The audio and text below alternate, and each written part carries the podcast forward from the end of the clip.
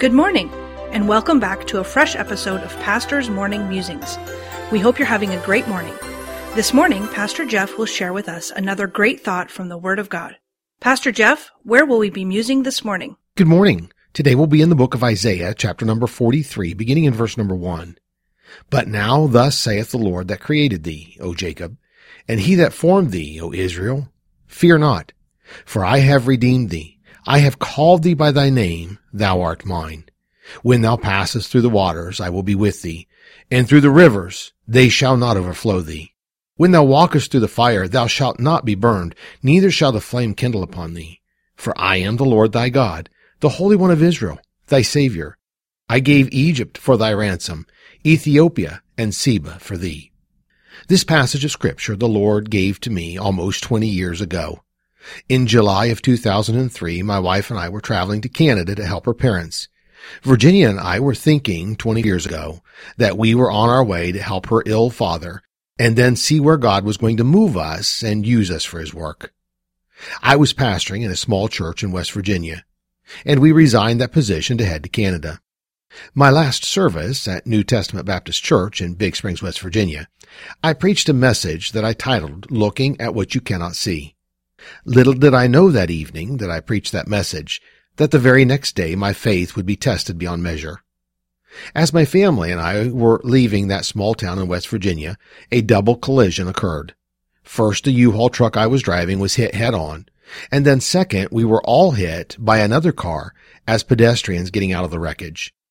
My wife and I have written a book about these very dark days of our lives as she fought for her life at the trauma center in Charleston, West Virginia. For many days, I slept on the floor of the waiting room at the trauma center.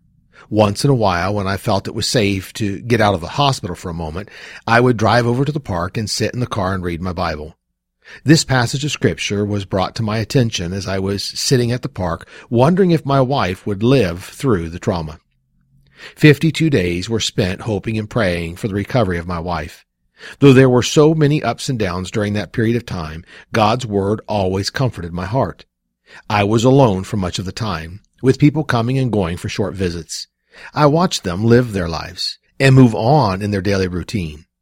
I was in the midst of the fire by myself, or so I felt. The waters of the storm raging in Virginia and I's life seemed to be overwhelming me. And then that day in the park reading my Bible, God drew my attention to this passage of scripture. When thou passest through the waters, I will be with thee, and through the rivers they shall not overflow thee. When thou walkest through the fire, thou shalt not be burned, neither shall the flame kindle upon thee. So let me leave you with this prayer for today. Gracious Heavenly Father, thank you for loving and caring for me in my life. Thank you for your word and the promises it contains that give me hope and peace as I pass through the storms of my life. Please guide me into your word and direct my attention to what you need for me to know for my life today. Amen. The preceding program was produced by Dr. Jeff Harris, pastor, author, and chaplain.